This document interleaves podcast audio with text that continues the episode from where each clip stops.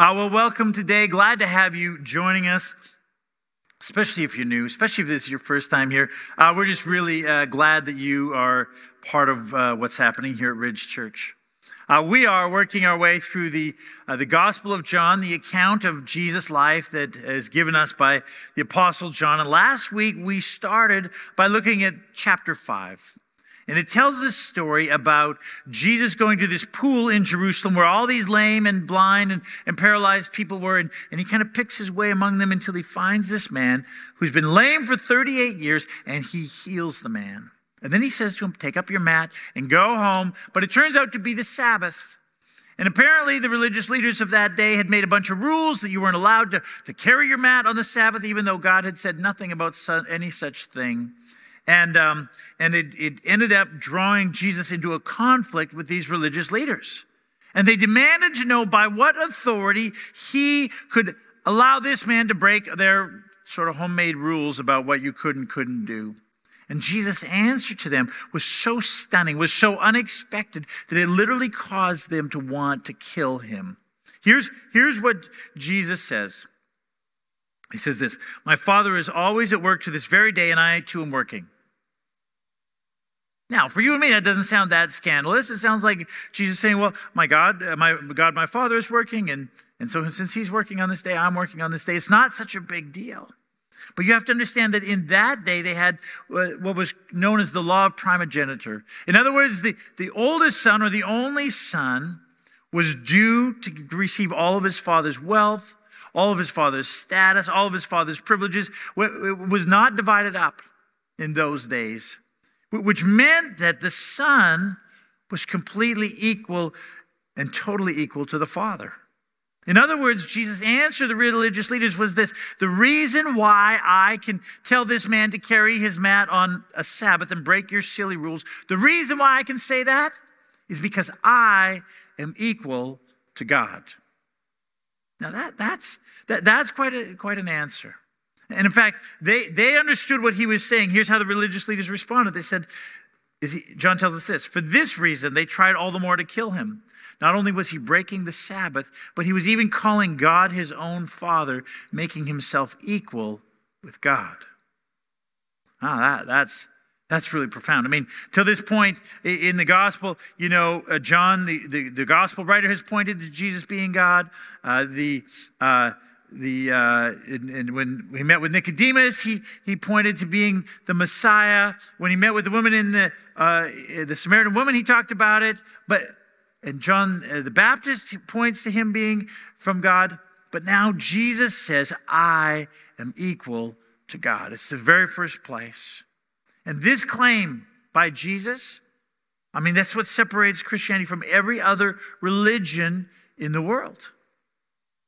Every other religion in the world has its prophets or its leaders who say, oh, if you keep the right rules, if you do good enough things, then you will be right with God.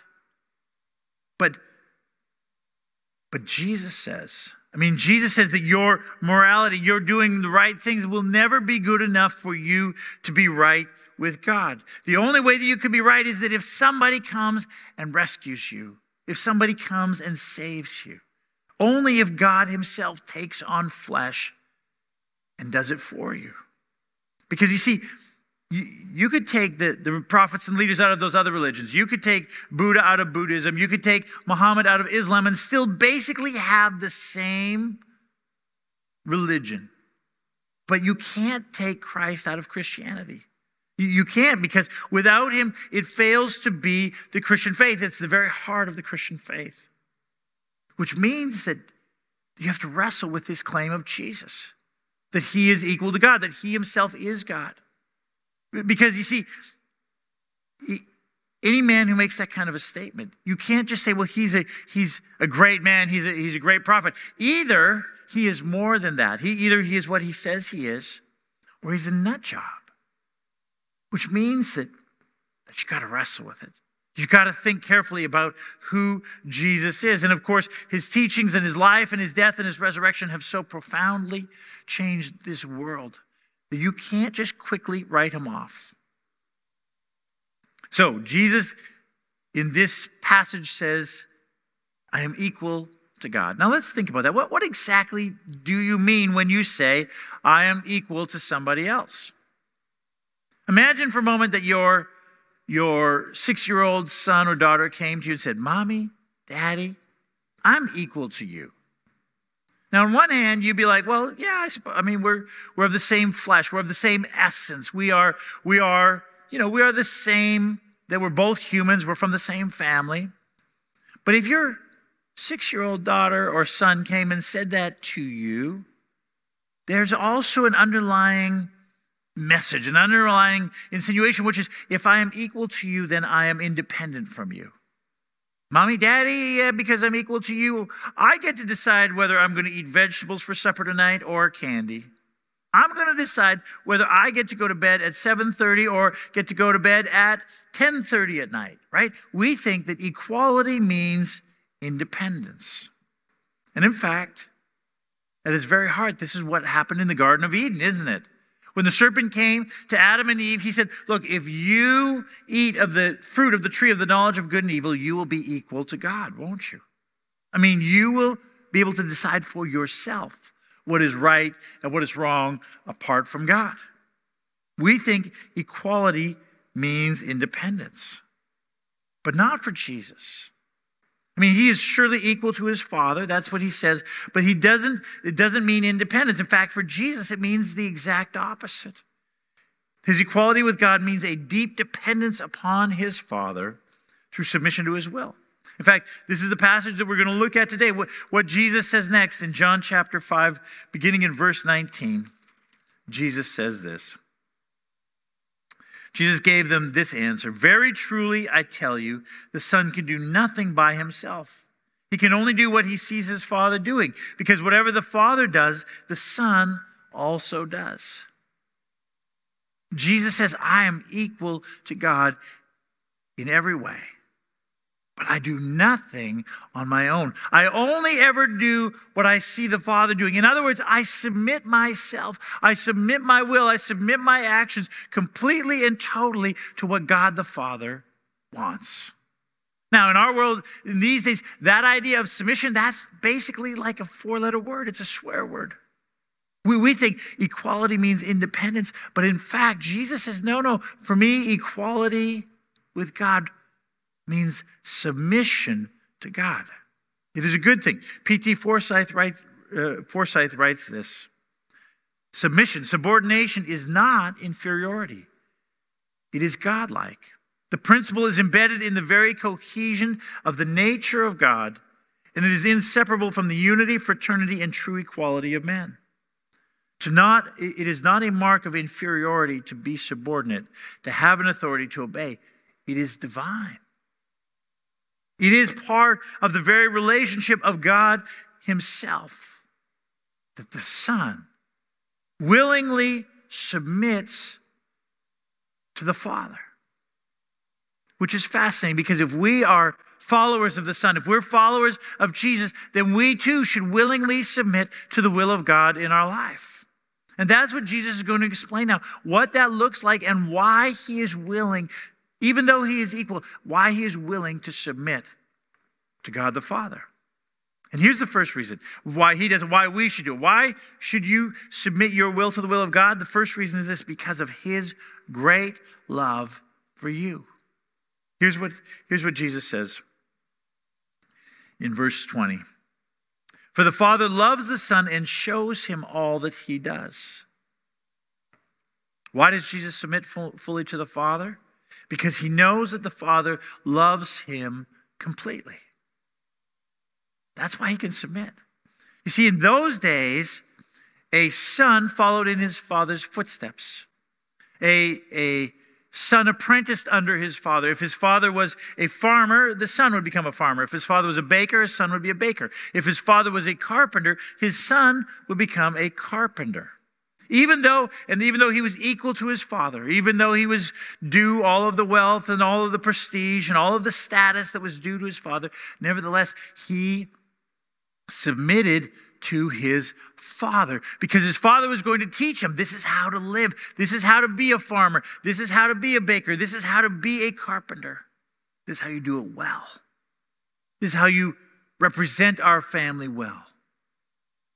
And so the son submitted fully. He only did what he saw his father. Now, why? Why would he do that? Because because his father wanted to rule over him? Because his father wanted to, to, to be the boss? No.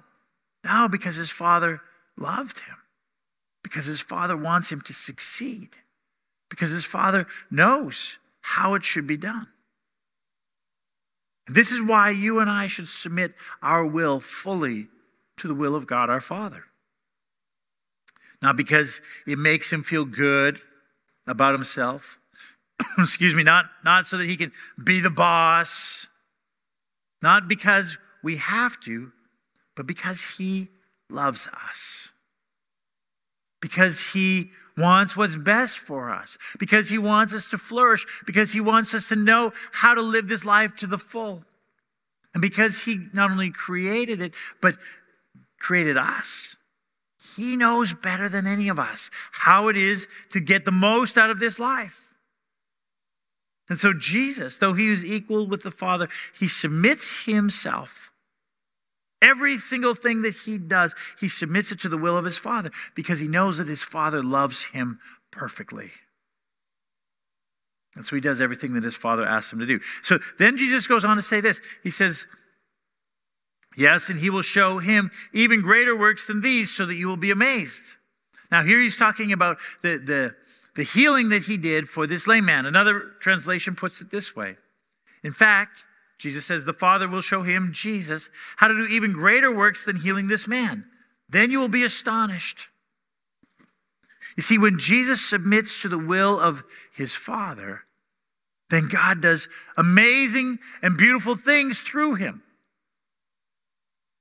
he heals a man who's been lame for 38 years because Jesus submits and is obedient to his Father. So here's the second thing that we need to understand about the value and the importance of submission. Why should you submit your will to the will of God? Because he will work through you.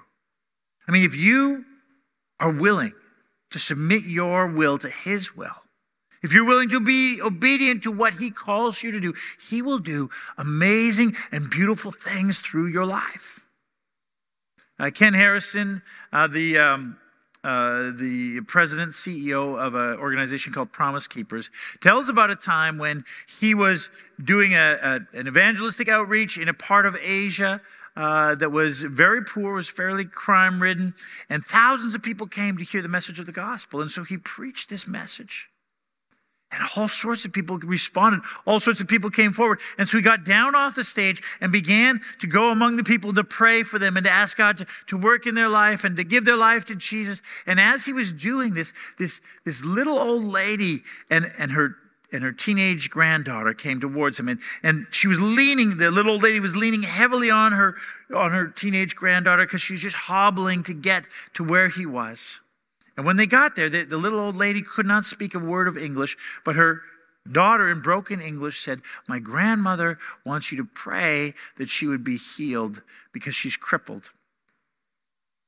And Ken Harrison thought to himself, Whoa, whoa, whoa, whoa. Like, I'm not that kind of a preacher. I'm preaching about Jesus changing your life, but not necessarily healing you. But the little old lady just stood there just with this expectant smile. And her teenage daughter sort of stepped back to, to watch what would happen. And so he, this, this preacher guy, he, he gets down and he kneels and he, he begins to pray. He says, Oh God, I'm in trouble. Like, I don't do this kind of thing. I, I don't know what I'm doing here. God, please, would you heal this woman? Because if not, this could be really, really awkward. And when he was done praying, suddenly this woman steps back from him this grandmother, and she begins to, to shout and to yell, and she begins to bounce around and to jump and to praise God, and she was healed. She was healed. And you know, uh, the, the whole crowd began to gather. And you know what Ken Harrison did? He ran away. He saw that she got healed, and he got up onto the stage as quick as he could, and he walked across the stage to a door in the back where he could hide from all the people. Why? Well, he said because he was scared that when they saw that she was healed, that more people would come and they also would want to be healed. And what if they weren't healed? But as he reflected on it later, he said, Yeah, but what if I stayed and they were healed? I mean, what if I stayed and, and not just that woman, but someone else was, and someone else was, and God poured his spirit out in a great way in that place? You see, when he submitted to God's will, as scary as it was, as kind of out there as it was, God chose what he wanted to do. And God said, I want to work beautifully through this thing. And he could have stayed, and God would have done or may have done all kinds of other things, and maybe not. But it doesn't matter. It was up to God to do what God wanted to do. Now, if you, you know, most of us, are, you know, if you submit your will to the will of God, you know, no one's going to get instantly healed. But maybe they will.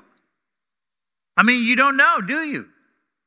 It's just a matter of saying, okay, God, I'm just going to be obedient. I'm going to submit to you and allow you to do whatever it is you want to do. But sometimes God does something really amazing through that. But it takes courage. And most of the time, most of the time, it is going to be praying for a, a healing for a crippled grandmother somewhere in the corner, dark corners of Asia. More likely, it's going to be asking him, asking you to love your neighbor as yourself. You know the one, the one across the the fence that drives you crazy. Or it's going to be asking you to love your spouse like yourself, and you know who that is. And he or she might be driving you crazy. Or he's going to ask you to be honest in your business dealings, even though it will cost you real money. Maybe it'll cost you a contract.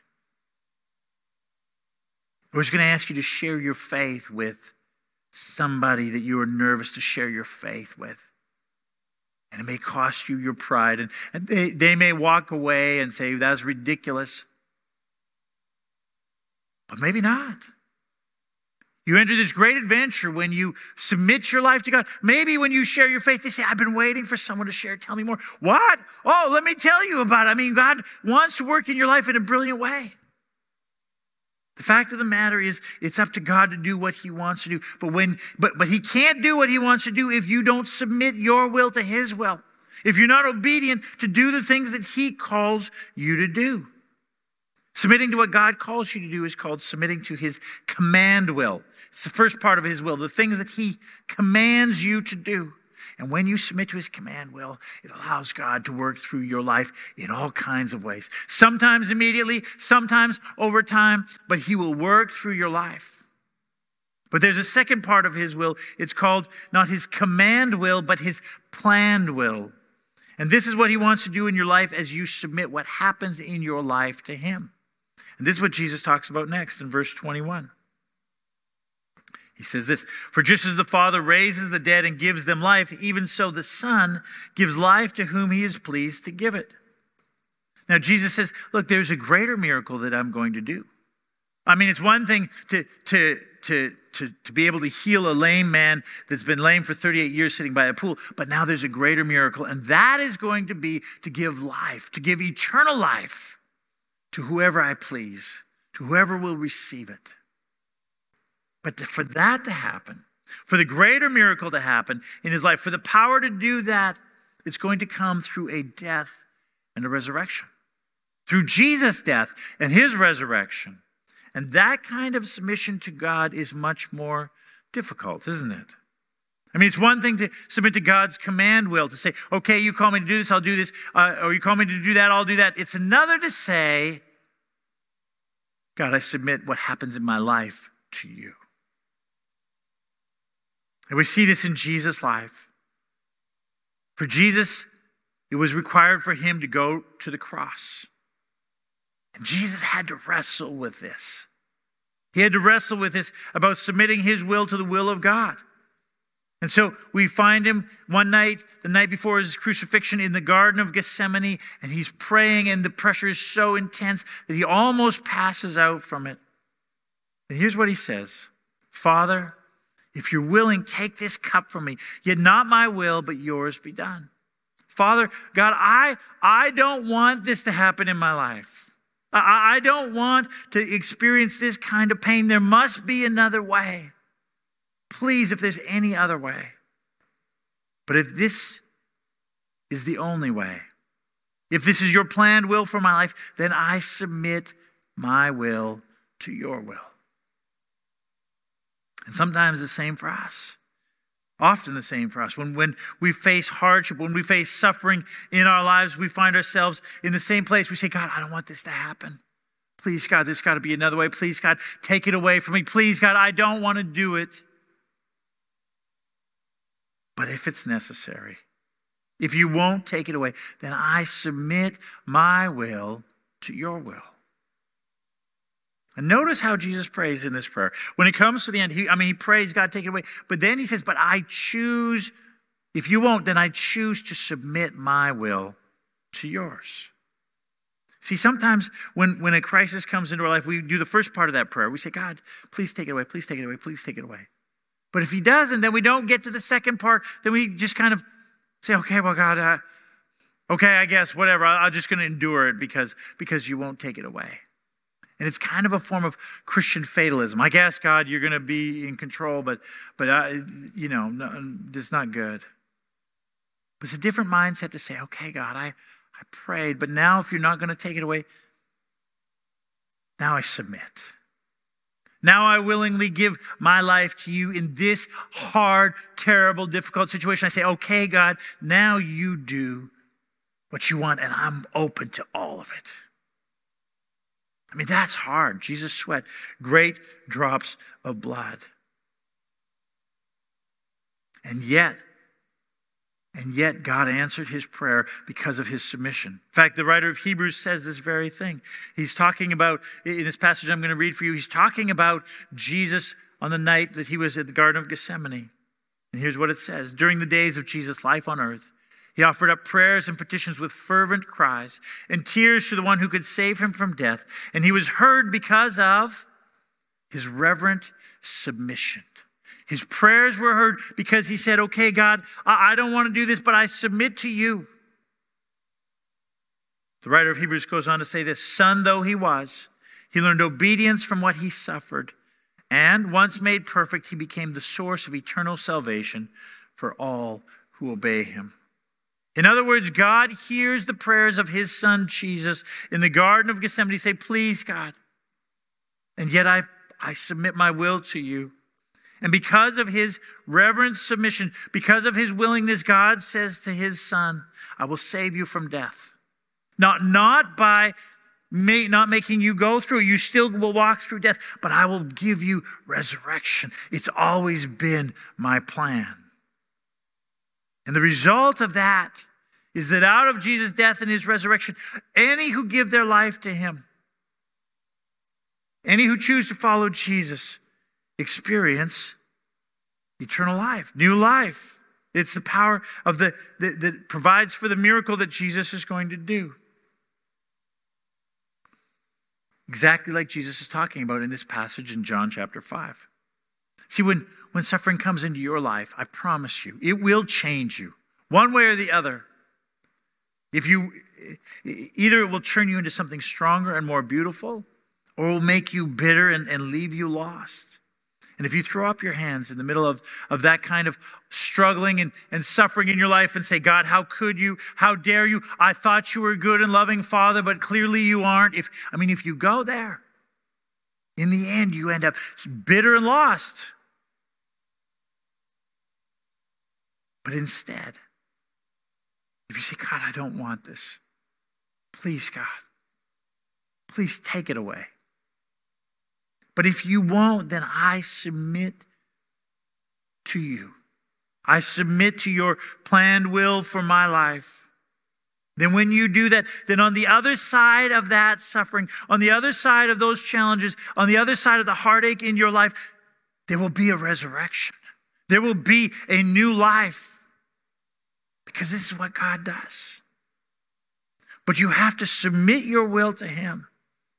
Even though you don't know what that resurrection is going to be like, even though you don't know exactly when it's going to come. See, sometimes people say, well, I could walk through this suffering. I could walk through this hardship if I knew what it was for. If I knew why I had to do it, if I could see to the other side, then I would do it. But if you did that, if that was the case, then you wouldn't be submitting. Then you would be in control because you'd already know. It's different to submit. I mean, imagine for a moment that, that God said, okay, I'm going to let you write the rest of your life story. I'm going to let you write all of your life story. You just go ahead. You're going to decide what happens and how it happens and how it all ends and where it goes. Who, who would you let write it? And by that I mean, which you? Your you today? The you you were two months ago? I mean, would, would you let you write it when you were, you know, 28 years old? Or, or would you let your 15 year old you write it? You'd be like, I'd never let my 15 year old me write it. I'm, I was an idiot. I mean, I would have written a wrong way to do this life. Right. So, what makes you think that you've arrived now? Right? I mean, the, the, the, the best way is to simply submit to your Father in heaven because He loves you. I mean, and, and, and, and this is the this is where this requires perspective in your life. Why does Jesus submit his life? Why is Jesus willing to walk through the most gruesome, painful, terrible death ever?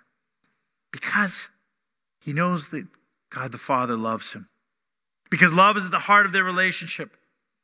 Because if the Father asked him to walk through the deepest waters in human history, to hang on the cross and pay the price for the sins of the world, he knew that his Father would bring, bring new life out of that, that, he would bring resurrection. He saw the bigger picture, even though it was going to be incredibly difficult.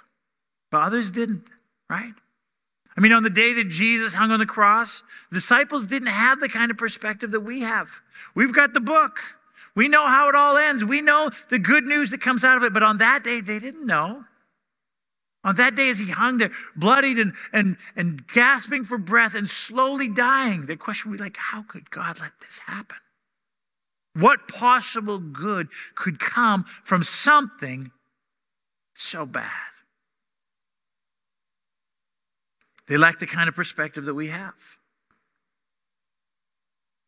And sometimes in the midst of our suffering, we, we need that perspective. We, we don't have the book that tells us that it's all going to end.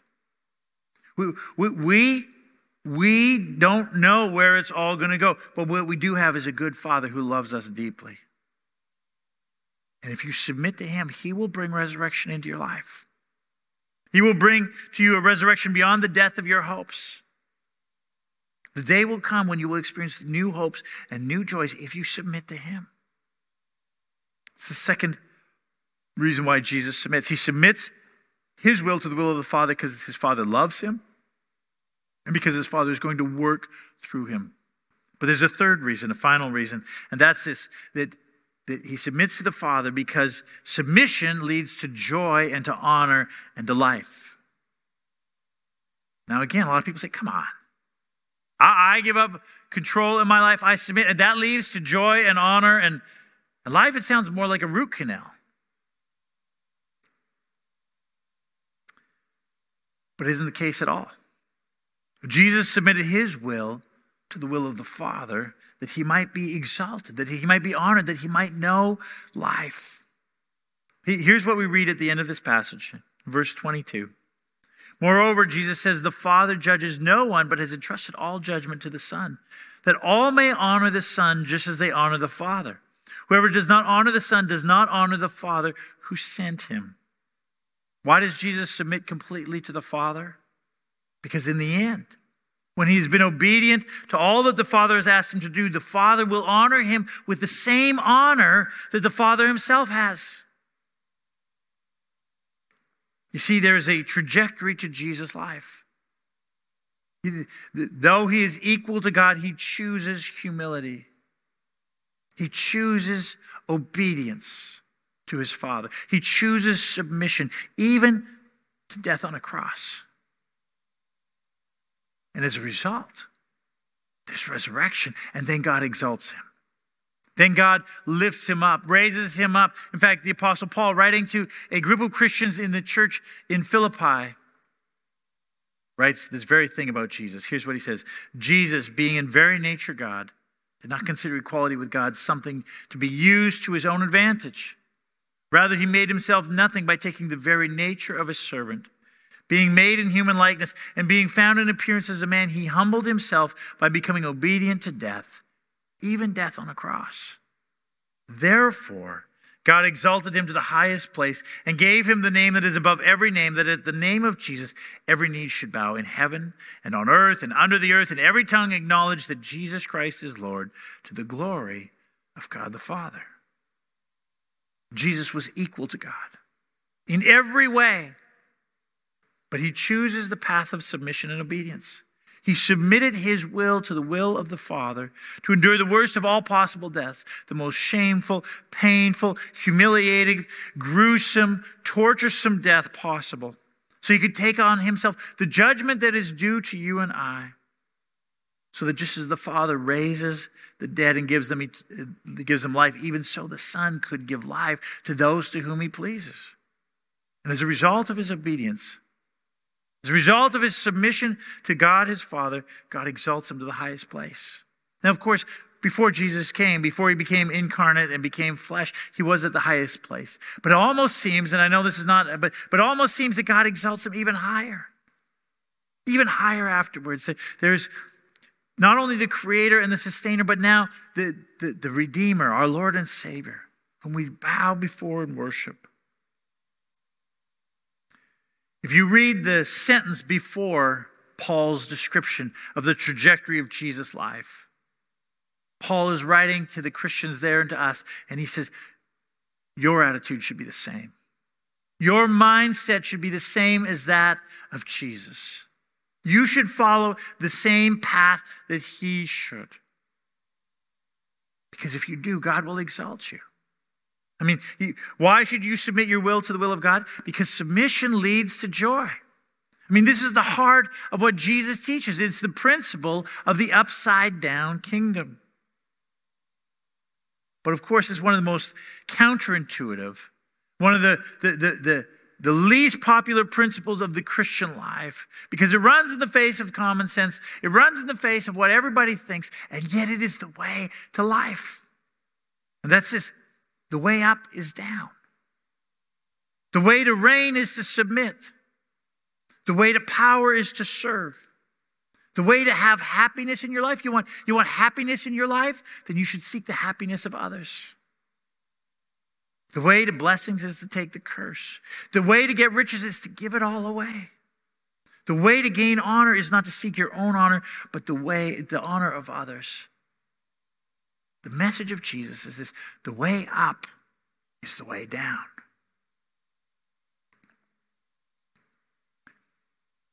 Listen, if you want to grow in your life, if you want maturity and strength and peace, if you want joy and contentment in your life, you should do what Jesus did. You should submit your will to the will of God, the Father. I mean, if Jesus, who was God himself, who was equal to God in every way, if he was willing to do the Father's will, if he was willing to do that very thing, then why wouldn't we? How much more should we?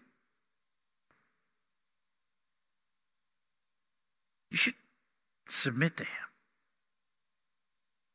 And you can do that. You can trust him when you submit to him because he loves you so much. He loves you so much, he sent his own son to die for you. He loves you no matter what. And He wants what's best for you. So you should submit your will to Him. And you should submit your will to Him because if you do, man, He will work for you in all kinds of ways, in ways you never dreamed of, in ways that will surprise you, in ways that will take your boring, humdrum life and turn it into an adventure that says, God, hard, scary, but exciting. Look what you do. Oh, God, do it in me. You got to submit. And if you submit to Him, there will come a joy into your life. He will exalt you in ways that you never dreamed possible. He will exalt you in ways, not, not so that you are great, but so that there's a joy in your life that you never dreamed possible any other way. Because it is the way of Jesus, and it is the way of life. Would you bow your heads with me? Would you join me? Let's pray together.